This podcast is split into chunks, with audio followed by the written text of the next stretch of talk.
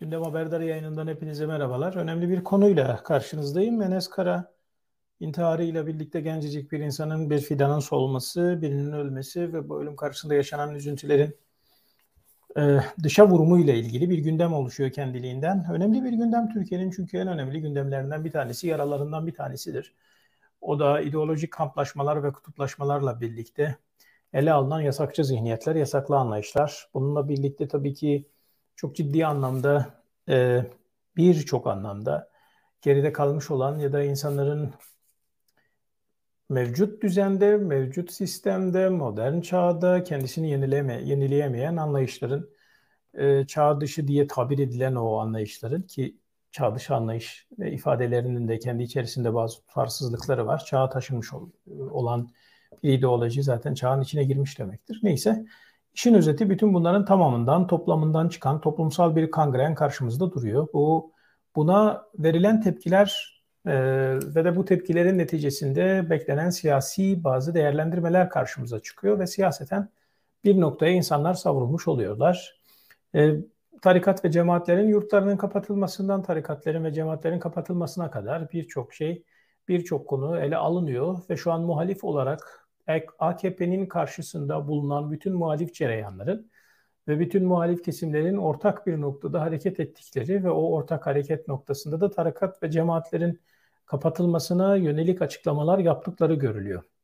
Şimdi daha size iki hafta önce Erdoğan'ın bütün bu seçimlerin tamamını din savaşları üzerinden yürüteceğini ve dinden başka elinden hiçbir şey olmadığını, başka bir şey kalmadığını söylemiştim. Ee, biraz e, bu, bu doğrultudan bakıldığı zaman, siyaseten bakıldığı zaman ısrarla ve şiddetle Erdoğan'ın ekmeğine yağ sürülecek şekilde bir politika belirlendiği görülüyor.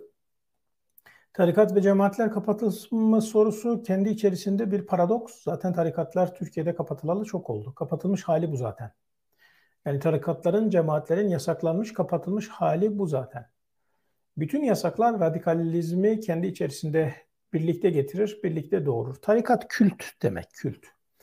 Yani tarikatlar, yollar, yöntemler bunlar seküler ya da dini olsun önemli değil. Bunlar kültlerden oluşuyorlar. Siz eğer e, bir yapıyı, bir ideolojiyi yasaklamaya kalkarsanız o ideolojinin mensuplarını tamamen zihinlerinden, beyinlerinden o ideolojiyi çekip alamazsınız. Alamıyorsunuz. Öyle olunca merdiven altına iniyorlar, yer altına iniyorlar. Kapalı hale geliyorlar. Şeffaflıktan tamamen uzak hale geliyorlar kendilerince kendi iç mekanizmalarını ve örgütlenme biçimlerini daha radikal bir ölçüde kuruyorlar ve işte tarikatlar doğuyor, kült doğuyor.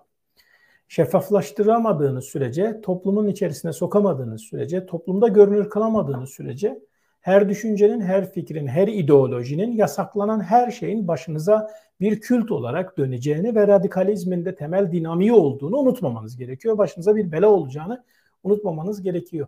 Bugün teklif edilen şeylere gelince denetlenmesinden yasaklanmasına kadar bütün bunların hepsi zaten yapılmış, zaten denenmiş.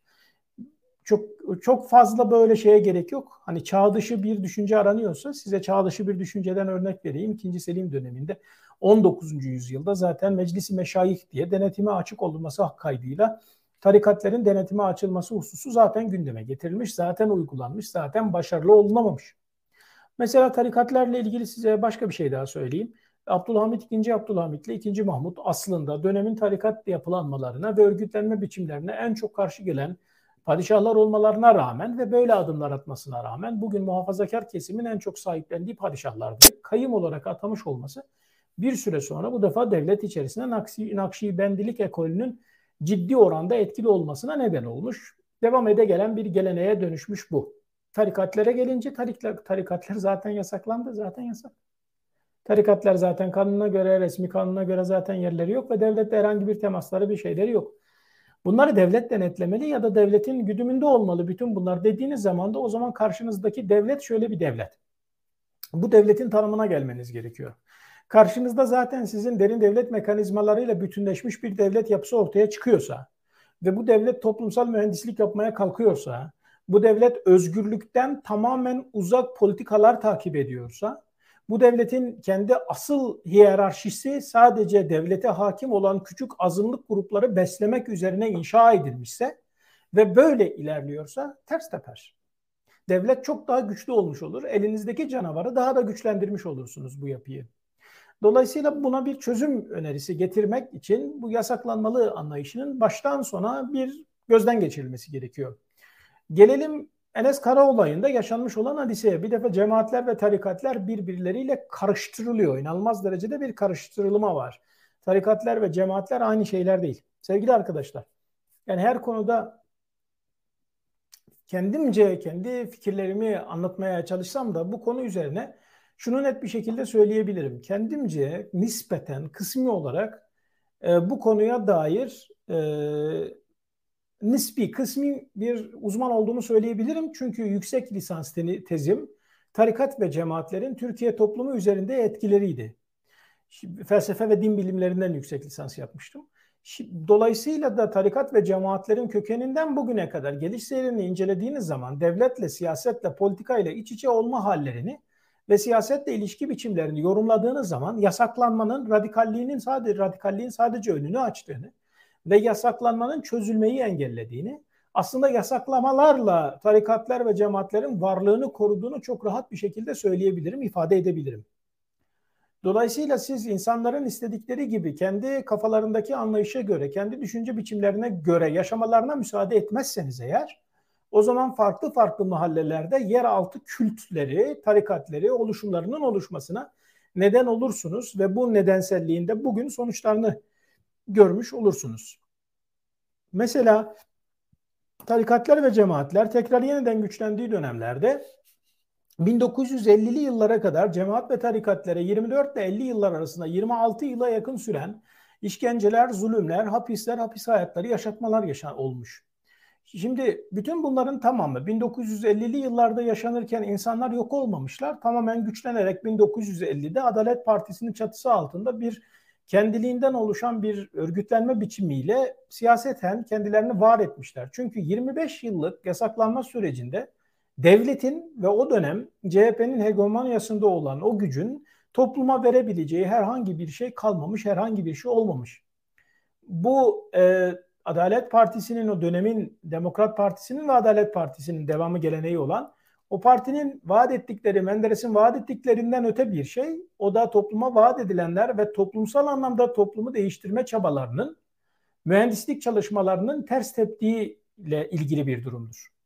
Batılılaşma faaliyetlerinden tutun da siz Batı'nın bütün o mesela muhafazakar mahallelere göre batılılaşma çalışması Batı'nın içinde bulunduğu bütün hallerin tamamının din dışı haller de dahil olmak üzere tamamının transferi anlamına gelir. Şimdi bu transfer hoş görülen bir transfer değil. Böyle bir durum e, bir topluma enjekte edilemiyor. E, toplumun bünyesi bu gömleği kaldırmıyor. Öyle olunca da çeşitli yerlerden, çeşitli noktalardan atıyor. Farklı farklı tarikatlar ve cemaatlerin işte o dönemde 1950'li yıllara gelindiğinde devletin aslında vaat ettiği şeyleri gerçekleştirememesi, pedagojik formasyondan tutun da insanların istedikleri özgür ortamda yaşamalarını sağlayabilecek imkanlar yaratamamasına kadar bunları sağlayamaması tarikatların ve cemaatlerin büyümesine neden oldu aksine. Yasaklayarak büyüttüler, ardından vaat ettiklerini gerçekleştiremediler. Cumhuriyetin kendisi aslında başlı başına bir vaatten öte bir şey değil. Cumhuriyet bir vaatti ve vaatlerini topluma daha çok demokrasi, daha çok özgürlük, daha çok kendi içinde bulunduğu durumu kanıksama ve bunu yaşayabilme olanağı sağlama iken tam tersine cumhuriyete hakim olan oligarşik yapıların e, sadece devleti ve cumhuriyeti kendi imkanları için kullanmaları ve buna da kendilerince bir kemalist ya da başka bir isim bulmuş olmalarından kaynaklı olarak toplumsal bir anlamda dirençle karşılaşmaları tarikat ve cemaatlerin büyümesine neden oluyor. Şimdi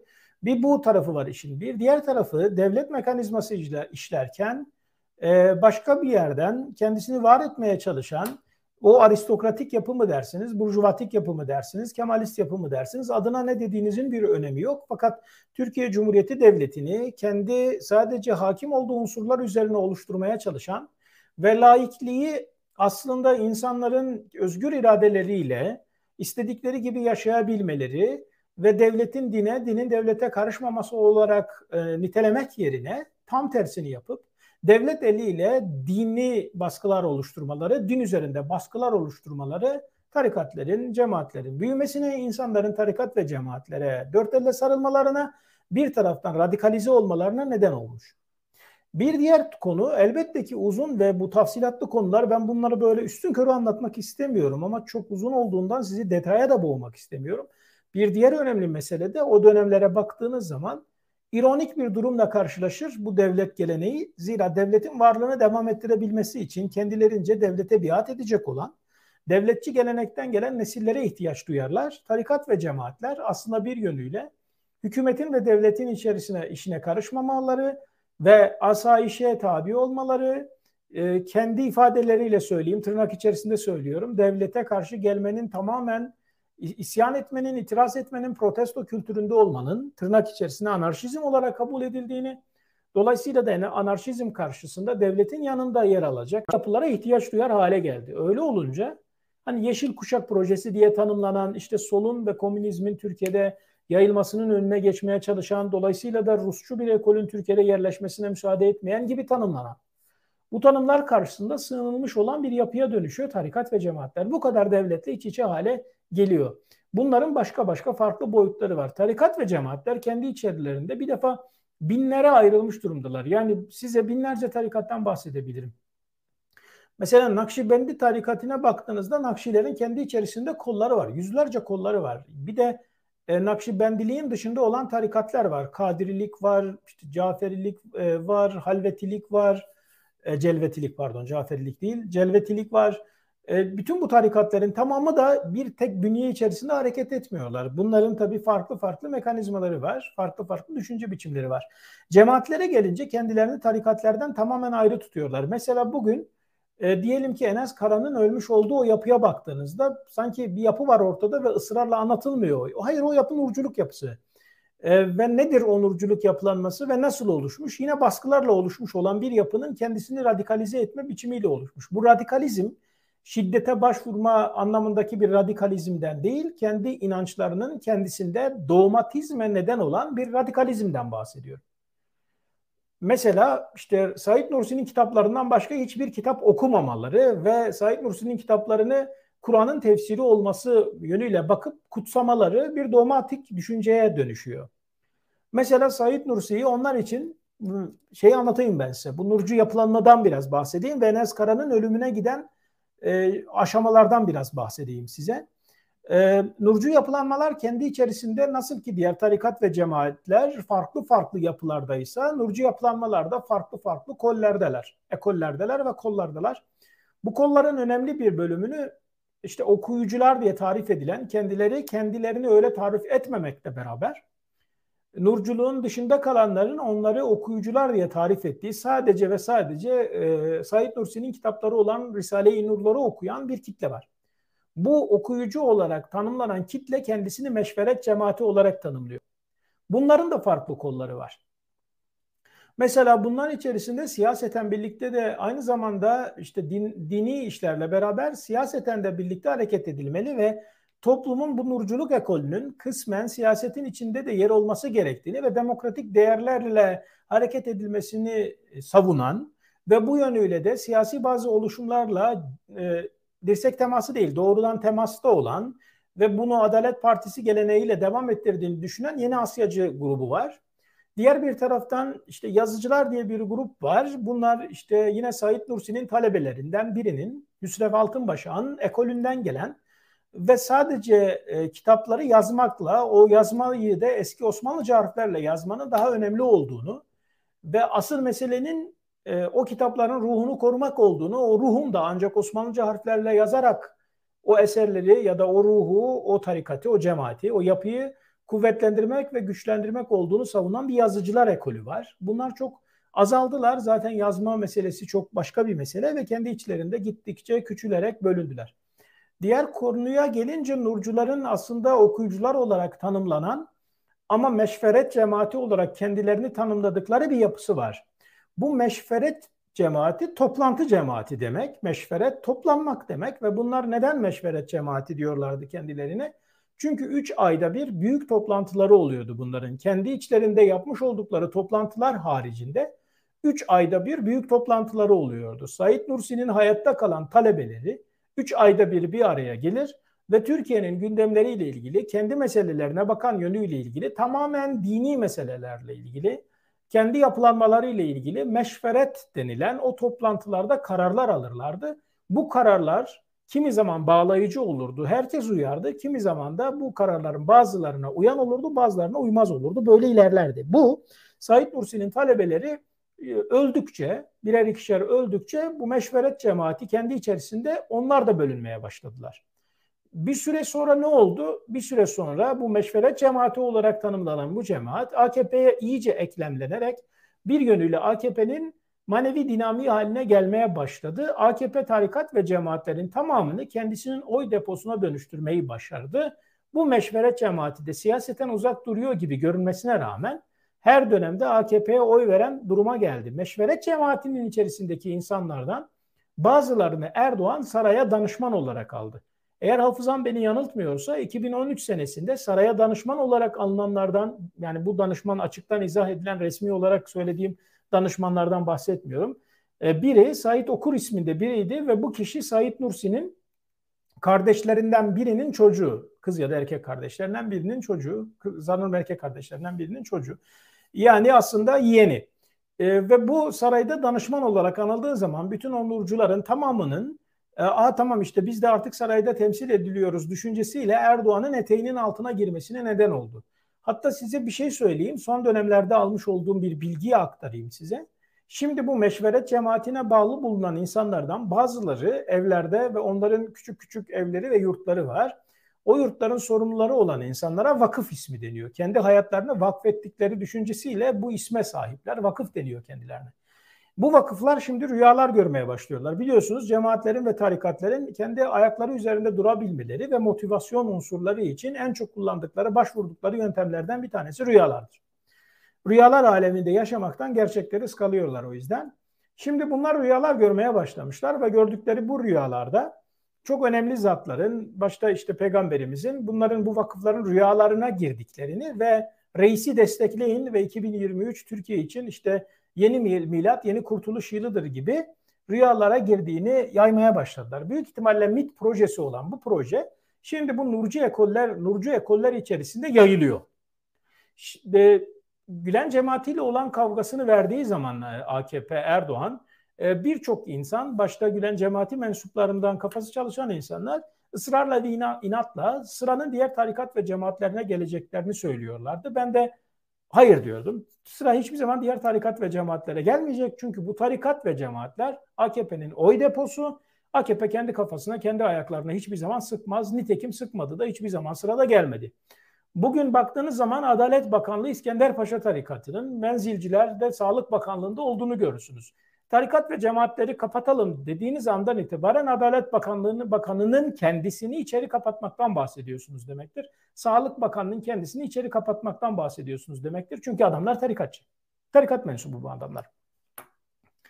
Şimdi mühim olan tarikat ve cemaatlerin işte bu bu yapı içerisinde, bu nurculuk ekolü içerisinde ciddi anlamda kendilerine göre disiplinleri var bunların ve mühim olan ne? Mühim olan şu. Gençlerin artık bu yapıları kabullenmek istemiyor olması. Şimdi dinde zorlama yoktur, işte İslam dininin içerisinde zorlama yoktur diye gelen bir dinin tam tersine zorbalıkla ve bas, baskı, baskıyla anılan bir dine dönüştürülmesi karşısında yaşanmış olan bir şok var. Şimdi muhafazakarları bu şoktan e, kurtarmak yerine tarikat veya cemaatler yasaklansın, yurtlar da kapatılsın dediğiniz andan itibaren aslında onları bu şoku kabullenen, kendi içinde kendi düşüncelerini dogmatik hale dönüştüren radikallere dönüştürmüş oluyorsunuz. Ve bunun tehlikesinin farkında değilse eğer insanlar hiçbir yere bakmalarına, 2. Selim dönemine, 2. Mahmut dönemine, Atatürk dönemine falan bakmalarına gerek yok. Sadece 28 Şubat sürecindeki yaşanan dönemlere bakmaları yeterlidir. Seküler bütün kesimlere tavsiyem 28 Şubat sürecinin iyi okunmasıdır. Doğru Yol Partisi gibi, Ana Vatan Partisi gibi o dönem merkez sağ diye temsil edilebilecek o seçmenlerin tamamını Refah Partisi'ne monte eden, AKP'ye monte eden anlayış, düzen 28 Şubat sürecindeki yasakçı düzenden başka bir şey değildi. Bugün AKP'den koparılamıyor artık o merkez seçmen çünkü bununla korkutuyorlar AKP. Siz de bunların karşısında tarikat ve cemaatler yasaklansın gibi bir ifadeyle çıktığınız andan itibaren o zaman toplumun bir, bir yönüyle yüzde 60'ını 70'ini karşınıza alarak bir değişimden dönüşümden bahsetmiş oluyorsunuz. karşınıza alarak değişim ve dönüşüm gerçekleştirmenin imkansızlığını, olanaksızlığını 100 yıldır anlamadıysanız bir 100 yıl daha geçse yine anlamayacaksınız demektir. Yanınıza almadan dönüştüremezsiniz. Kimi yanınıza alacaksınız? Dinde zorlama karşısında din böyle değildir, din böyle olmamalıdır diyen muhafazakar ailelerden ve mahallelerden gelen özgürlüğü, demokrasiyi, hakkı, hukuku her şeyin üstünde gören ve benim dini yaşantım beni bağlar ve ben bu dini yaşantımı hiç kimseye empoze etmek zorunda değilim. Kimse de bana hiçbir şey empoze etmek zorunda değil diyen yeni kuşağı, yeni nesli dikkate almak durumundasınız. Sırtınızı döndüğünüz andan itibaren başımıza gelen neler olduğunu hep birlikte görmüş olduk. Dolayısıyla da bu insanlara sırt dönülmeyecek. Bu insanların yüzüne bakılacak ve ne anlatmaya çalışıyorlar bunlara bakılacak. Şimdi sabahtan şimdi yurtlar kapatılsın diye başlanıyor. Oysa ki Enes Kara'nın kaldığı yer yurt değil. Zaten cemaat ve tarikatlarının çoğu size ilginç bir şey söyleyeceğim şimdi. Özellikle cemaatlerin birçoğunun yurdu yoktur. Küçük küçük evleri vardır. Ve bu evlerde beşerli onarlı kalırlar. Adına da medreseler verir, adı verilir. Zaten Nurcu ekollerinin tamamının neredeyse yurdu yoktur. Toplu bir yerde kalacak böyle çok büyük yurtlar yapmazlar. Küçük küçük evlerde kalırlar. Dolayısıyla siz bu evlerin tamamını kapatalım, hepsini takibe alalım gibi bir anlayışın içerisine girdiğiniz andan itibaren zaten devlete bütün alanların tamamına dokunma imkanı sağlamış olursunuz. Hem devleti inanılmaz derecede güçlendirirsiniz hem de bu yapılar merdiven altlarına inmeye başlarlar ve kontrol edemezsiniz. Kontrol dışına çıkıp radikalleşirler. Dolayısıyla da zaten karşımızdaki durum öyle basit bir şekilde o yasaklansın bu yasaklansın diye olabilecek bir durum değil. Eğer bu yurtlarda ve bu evlerde yetişen insanların intihara sevk edilmeyecek kadar baskı altında yaşıyor olmaları kapatılma sebebi ise o zaman insanlar bu baskıdan hareketle devlet yurtlarındaki intiharlardan ya da işte yetiştirme yurtlarındaki intiharlardan bahsedip onu ona emsal gibi getirip domatesle patlıcanı karşılaştırmaya başlarlar ve bu işin içerisinden hiçbir zaman çıkılamaz. Son dönemlerde özellikle son 20 yılda gelmekte olan kuşağın imam hatiplileştirilmeye çalışılması, radikalleştirilmeye çalışılması, İslamcı, e, siyasal İslamcılaştırılmaya çalışması karşısında bütün bu kitlerin, kitlenin, bütün bu 20 yıllık kuşağın buna direnmesi ve kendi anne babasıyla aynı fikirde olmaması, inanıyor olmasına rağmen, Allah'ı kabul ediyor olmasına rağmen, dini kabul ediyor olmasına rağmen dinin temelde tek referans olmasını kabul etmemesi karşısında oluşmuş olan bu kitleyi eğer iterseniz, eğer geri planda bırakırsanız o zaman bir 100 yıl, 200 yıl, 300 yıl daha geçmesini beklemek zorunda kalırsınız. Geçmez de. Peki bunları itmek ne anlama gelir? Bunları itmek e, yasaklamak anlamına gelir. Yasaklarım dediğinizde, ortadan kaldırırım dediğinizde bunları itmiş olursunuz. Denetleme mekanizmasına gelince bir denetleme iki şekilde olur. Zorbalıkla baştan devlet eliyle olur. İkincisi ikinci denetleme pedagojik formasyonla olur.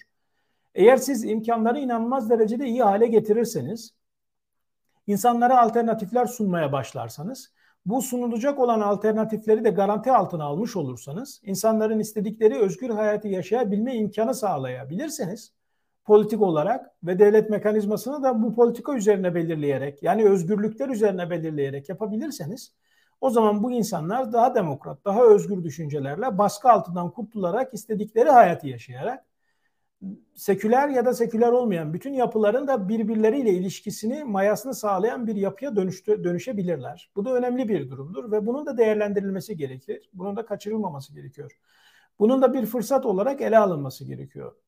E, temel problemimiz bizim doğmatik mahallelerin tamamının başında bulunan insanların ya da içinde bulunan insanların kendi fikirlerini, kendi ideolojilerini, kendi değerlerini e, bütün diğerlerinin tamamının üstünde görmeleri, farklı görmeleri ve ve insanların tamamını ona dönüştürme eğer dönüşemiyorsa da yok etme kafasında olmalarıdır.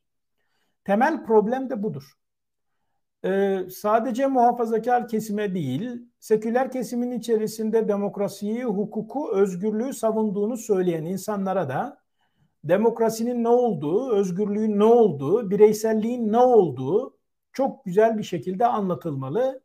Ee, ve ancak hepimizin bu pedagojik formasyondan geçerek ulaşabileceği bir değer ortaya çıkarsa Türkiye'nin düzeye çıkacağını düşünüyorum. Peki e, bütün bunlar oluyor da tarikat ve cemaatlerin hiç mi suçu yok? Kabahatleri çok. İnanılmaz derecede fazla. Mesela dini zorbalık bir e, unsura dönüştürmeleri.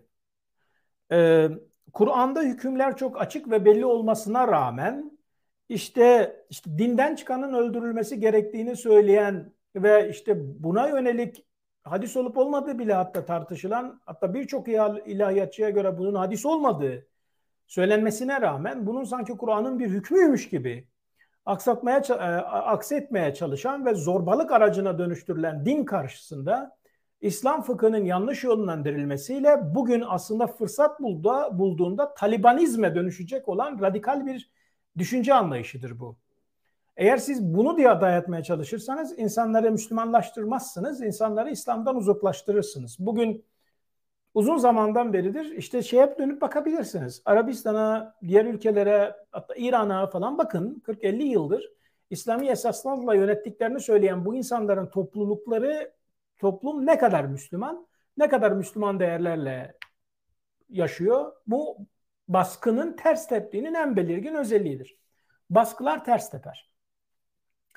Bu da tarikat ve cemaatlerin kendi yapılarıyla ilgilidir. Onlar da dini baskılar yaparak elde tutmaya çalıştıkça insanları kaybedecekler. Bir de Enes Kara olayından e, hareketle şunu söyleyelim. Tarikat ve cemaatlerin yapıları çok fazla tartışılıyor.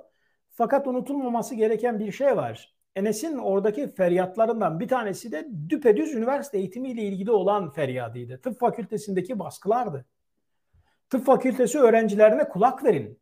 İlla ki bu öğrencilerin cemaat ve tarikat evlerinde kalıyor olmasına gerek yok.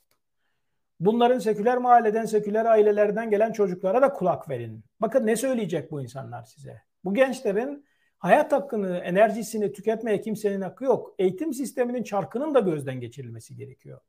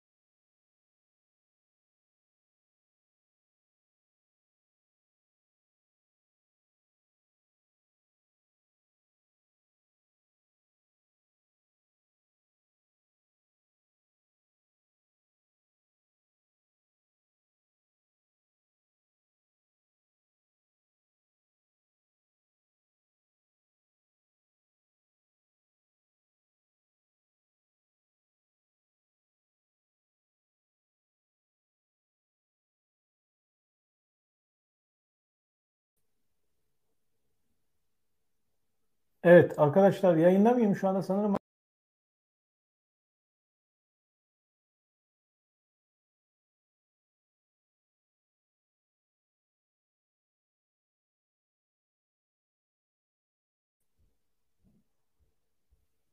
Tekrar merhaba. Yayın dondu herhalde az önce. Yayından koptum ya da bir şekilde. Geldi gitti. Şu anda nedir durum? Biriniz yazabilir mi? Şu an mesela durum ne? Görüyor musunuz beni arkadaşlar şu anda? Evet. Geldi. Peki. Yok, bir de olayı yoksulluğa bakan tarafı söyleniyor. Şunu kabullenmek gerekiyor. İnsanlar kendi özgür iradeleriyle zengin olan ailelerin çocukları da çocukları da zengin olan ailelerin yetişkin çocuklarından bahsediyorum. 18 yaşından büyük olan çocukları da e, kendi dini anlayışlarına göre yerlerde kalmak istiyorlar. Ve bunu sadece yoksullukla izah etmeye çalıştığınız zaman size devlet başka şeyleri de getirip önünüze koyabiliyor. Mesela Kürtlerin haklı talepleri karşısında bütün bu taleplerin tamamının ekonomik yoksulluktan kaynaklı olduğunu söyleyen 40 yıldır bu doktrini kafamıza yazmaya çalışan bir devlet geleneği de var, bir anlayışı da var. Dolayısıyla mevzu sadece yoksulluk da değil. Elbette ki yoksul ailelerin çocukları kendi çocuklarını okutmak için tarikat ve cemaat yurtlarına çocuklarını vermek zorunda durumunda kalıyor. E, ya da e, bunu ama bilmemiz gereken asıl gerçek, bundan da daha önemli gerçek Enes Kanar'ın da ailesinde olduğu gibi aile fakir falan değil. Fakirliğinden ötürü de bırakmış değil. Aile baskısı söz konusu. Fakirlikten ve yoksulluktan daha da önemli olan bir konu var. O da aile baskısının söz konusu olması. Şunu unutmayın. Enes Kara'nın babası her kimse tarikat ve cemaatlerin yasaklandığı bir ortamda büyümüş biri. Tarikat ve cemaatler yasaklanmış olmasına rağmen kendi cemaatine radikal derecede bağımlı ve oğlunun hiçbir hakkına, hiçbir özgürlüğüne, hiçbir hukukuna riayet etmeyen bir adama dönüşmüş durumda. Bu da bir gerçek. Adam fakir falan değil. Fakirlikten ötürü vermiş değil oraya zaten. Çocuğunu dinlemiyor. Muhafazakar ya da seküler. Bütün ailelerin neredeyse tamamının, Türkiye'deki ailelerin neredeyse tamamının en temel problemi baskıcı aile olmalarıdır. Çocuklarını çok inanılmaz derecede baskılamalarıdır. Dikkate almamalarıdır. Bir değer atfetmemeleridir onlara. Ve baskıcı bir ortamda büyümelerine müsaade et, daha doğrusu baskıcı bir ortamda büyütmeleridir. Seküler aileler, Kemalist bir ailenin çocuğunun bir örnek vereyim, verelim. Herhangi bir cemaate mensup olduğunu ya da bir bir cemaate, bir tarikate bağlı olarak hayatını devam ettirmek istediğini söylese aile ne tepki verir mesela? Nasıl bir durumla karşılaşılabilir? Ateist olduğunu gizlemek zorunda kalan muhafazakar bir ailenin çocuğundan olduğu gibi dindar olduğunu gizlemek zorunda kalan seküler ailelerin çocukları da yok mu? Temel mesele işte bu özgürlüğün, e, demokratik değerlerin, hakkın, hukukun ve bireyselliğin tam anlamıyla ailelerin içerisinde olmak kaydıyla topluma yerleşmemesi meselesidir. Bu temel mesele çözülmeden e, bu tip olaylar sürekli karşımıza çıkacak ve yaşanacak olaylara dönüşecek maalesef. İşin özeti bugün bütün bu olaylardan hareketle e, eğer kalkıp tarikat ve cemaatler kapatılsın, kökü kazınsın, şöyle olsun, böyle olsun gibi şeyler söylerseniz bilin ki bunu söyleyenler için söylüyorum. Üç kuşaktır bunu söylüyorsunuz. Babalarınız da söyledi, dedeleriniz de söyledi. Söyleyen söyledi ama bu yasakların hiçbiri çare değil, hiçbiri çözüm değil. Bırakın insanlar özgür iradeleriyle, özgür iradenin ısrarla altını çiziyorum. Özgür iradeleriyle istedikleri gibi yaşasınlar ve bu yaşamada elbette ki kanuna, nizama tabi tutulacak şekilde olabilir. İnsanların hayatlarına karışmayı, yasaklamayı değil, özgürleştirmeyi, önlerini açmayı tercih edin. Sırtınızı dönmeyi değil, yüzünüzü dönmeyi tercih edin. Konuşmamayı değil, yok saymayı değil, yobaz ve gerici diye yaftalamayı değil, tam tersine yanlarında oturmayı, anlamayı, birlikte meseleyi çözmeyi tercih edin. O zaman size kapınızı açacak olan, yüzünüze bakacak olan ve sazı sözü olacak olan ve sizi dinleyecek olan ve sizin tarafından dinlenecek olan o kadar büyük kitlelerle karşılaşacaksınız ki siz bile şaşıracaksınız. Bu Türkiye'nin gerçeğidir aslında. Ben ısrarla ve inatla şunu söylüyorum. Mesela seküler yapılanmaların tamamı şeriatın geleceğinden korkarlar. Ben de ısrarla ve inatla gelmeyeceğini söylerim. Çünkü muhafazakar mahallenin şeriat istemediğini biliyorum. Ama onlar bilmiyor, bilmek istemiyorlar. Dönüp birbirlerini dövmeyi tercih ediyorlar. Tabi seküler yapılanmalar derken kendi içlerinde de yüzlerce yapılanmalardan bahsediyorum. Elbette ki elbette ki bütün bu genellemeler gibi görülen bu cümlelerim genellemeden tamamen uzak algılanmaları, algılanması gerekiyor ve kendi iç yapılanmasında demokrasiyi, özgürlüğü, hakkı, hukuku savunanların, fişlemeyenlerin, etiketlenmeyenlerin, yasakçı zihniyetle olaylara bakmayanların tamamının hakkını da onlara iade edelim. Elbette ki onları bütün bu konuşmaların dışından tenzih ederek bir kenara bırakıyorum. Ama bunun haricinde bilin ki toplumsal her baskı radikalizm olarak karşımıza çıkıyor ve her baskıdan nemalanan siyasi iktidarlar ve zorbalar tarafından 50 yıl, 30 yıl, 40 yıl, 20 yıl yönetilmek zorunda kalıyoruz. Bu zorunluluğu göz önüne alarak demokrasinin ve özgürlük alanlarının gelişlemesi adına her kim hangi mahalledeyse kafasını o mahalleden çıkarmasını ortak değerlerde buluşmasını tavsiye ederim özetle. Bugünkü yayında burada noktalamış olalım arkadaşlar. Şimdi ben işe gideceğim. Siz de hayatınıza devam edin. Görüşmek üzere. Kendinize iyi bakın.